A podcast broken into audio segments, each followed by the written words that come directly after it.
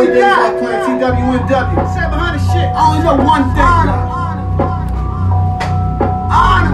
Honor. Loyalty is everything. It's the team. Ten toes down. I'm team, team, team, watch me win,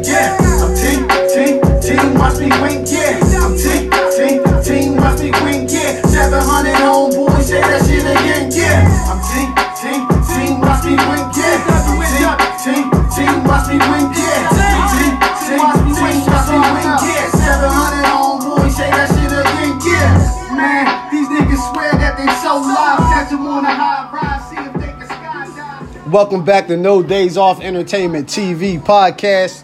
Podcasting live from the 717. No Days Off Grey 700.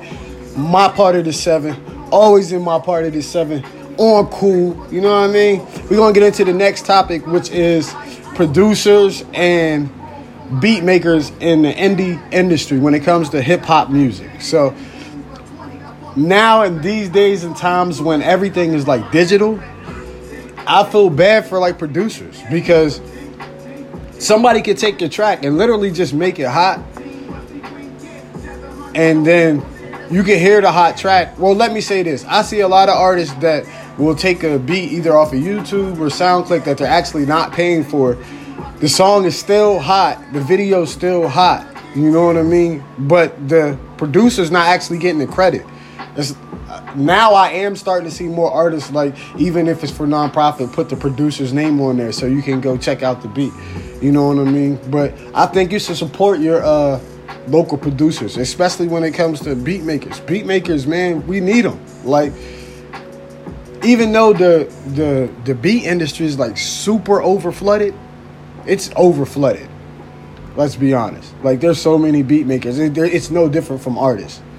It used to be not as many as more it was artists, so you can make yourself exclusive. Now being a beat maker is like getting struck by lightning, like similar to try to get signed as a rapper. You know what I mean? Like you hope that one artist lays something to your shit that's so hot that other people come looking for your beats. It is no different from being an artist. You know what I mean? But beat makers, in my opinion, are great people because they invest in themselves. They have no choice. You can't make beats without no programming, no software. You can't make beats on a cell phone that you're going to be able to sell to people because they're going to be trash. So they have to invest in themselves some type of way. You need speakers, you need good headphones, or that shit's not just it's just it's not gonna sound good. You know what I mean? It's not gonna sound as good as you think it would when you got headphones on. You know what I mean? It's just not. Now, producers. When I came around, it was like it was three studios in my local area that people were using before I created Team Washington Studios. And the most active studio, I guess I could say, was Chance's studio. Chris Chance was doing like so much music. He was recording for everybody. You know what I mean? And then you had a few other studios around. But what people come to understand when you own the studio is you'll have 40 niggas around if everything's free. That's just how it is. Like, if you're not asking for anything, motherfuckers will run you into the ground, bro. Like, and then say you never did shit for them. That's just realistic. As I've seen it, I've seen it, I've heard it. It's even happened, so I know. At the end of the day, I feel bad for them too because what people don't realize is most artists are like set in a different way in their life. They're not set in a way in their life where most people who own studios, first of all, if you own a studio, you gotta own a fucking house.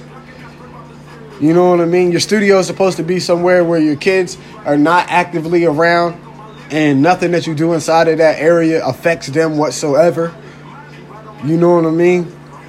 And it got to be somewhere that can be consistent. It never shuts down. It's like not never shuts down, but it's never not like closed. You know what I mean? You don't go somewhere for six months and then all of a sudden it's not there no more. That's what I mean. You know what I mean? Um, but they, as a producer, you spend a lot of time mixing tracks. It's not the actual recording that takes the longest. And that's coming from experience. It's mixing the track. And then what happens is, what happens to a producer if a producer spends two to three hours mixing a track and the artist says, well, nah, that, I don't like that. I, I want to redo it. You're not really, how can you say that really realistically if you're not really paying for that time? Like that mixing time took time. So then you ask them to pay for the time and it completely disappear. Like, now, I'm to say this to anybody who has an indie label who is doing hip hop music. If you have artists that are not willing to invest in themselves, get rid of them. That is a fact. Let them go. They will only last for about a year or two. Every time you mention money, they will disappear. All your work is not really going to go anywhere. It's almost like they're making music for their friends. So, if you find the artist or you're dealing with an artist and you know that they're not investing in themselves as a producer, as somebody who owns a studio, let that artist find their own way and eventually they will. Even if they're bitter at you, they eventually find their own way. You know what I mean? Because in the end, you're always going to look like the bad guy. So don't even put yourself through the headache. I'm telling you. At the end of the day, when electric bill is due, or you see all this studio shit and all these TVs, like none of that shit's financed. The producer has to buy all that shit. You know what I mean? An artist doesn't. Most artists don't know how much this shit costs.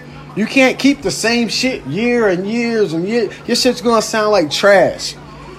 You know what I mean? Your music. That's what I mean. Your music is gonna sound like trash if you don't if you're the only one pushing pushing pushing pushing pushing and there's no artist investing and all you're doing is spending hours and hours of free time and you can't get them to invest let them go. Find artists that you can invest in because there's so many artists out there that are willing to invest in themselves even if it's one or two times. You know what i mean? Get a commitment. That's what i'm saying. Find a commitment. If you don't find a commitment then they're doing it for the wrong reason. You know what i mean? If you look up and shit is wrong in your studio and you've been recording for 20, 30 artists, but you got to go buy that shit yourself, you don't need those 20 or 30 artists. You really don't. You can always destroy and rebuild a real indie label if it has a real foundation. And that's the truth. I've done it. You can. There's new talent. There's 9 billion people in the world. So many rappers, so many artists. The same as beat makers. If you keep dealing with an artist and all they want is free beats, you ask them, well, what am I getting out of giving you a free beat? A couple thousand plays on SoundCloud, that shit doesn't help me. Like, a couple people gonna hear my beat, but I need my shit on like paperchase.com, No Jumper. You know what I mean? And in order to get on these websites, you gotta invest as an artist to put your music on these websites. Hip Hop DX. Like, you know what I mean? Double XL. You got to invest in yourself. You can't expect your talent to get you where you need to get. If not, you're just gonna be doing music for years, and that shit's never gonna go anywhere. But as far as your friends, there's different levels to everything, including indie music. You have local indie music, then you have indie music that's spread out worldwide, like Florida, Fort Lauderdale, the whole way up to New York, Queens, all indie underground artists doing th- doing great things, getting paid for shows, three thousand, four thousand dollars a show. So there's different levels. Then you got artists that's getting five hundred dollars a show, three hundred dollars a verse. At least you're getting paid off of your shit. But if you're doing it that way, then it makes sense. Work so hard that they gotta pay you as an artist to be around. You know what I mean? It's too much flashing and not enough cash. I say it all the time. You can see somebody that looks like a million dollars and have ten dollars in their pocket. And online, that shit really doesn't even matter. Honestly, it doesn't. Cause, man, I know I seen chicks standing in a filthy ass house, averaging 300, 400 likes on Wi-Fi from the neighbors next door and the motherfucking food pantry. So, and that's a fact. Like, I don't think that really matters. And that's what's killing hip hop. Like, artists have to invest in themselves. You can't expect the beater the beat maker, I said beater and shit, but the beat maker and the producer, the person who's running the studio to do everything for free. There's too much talent in the world to be doing everything for free. You know what I mean? Anyway, we coming back with more topics, more hip hop and R&B, indie music. Stay tuned. No days off. Great 700, 700 shit.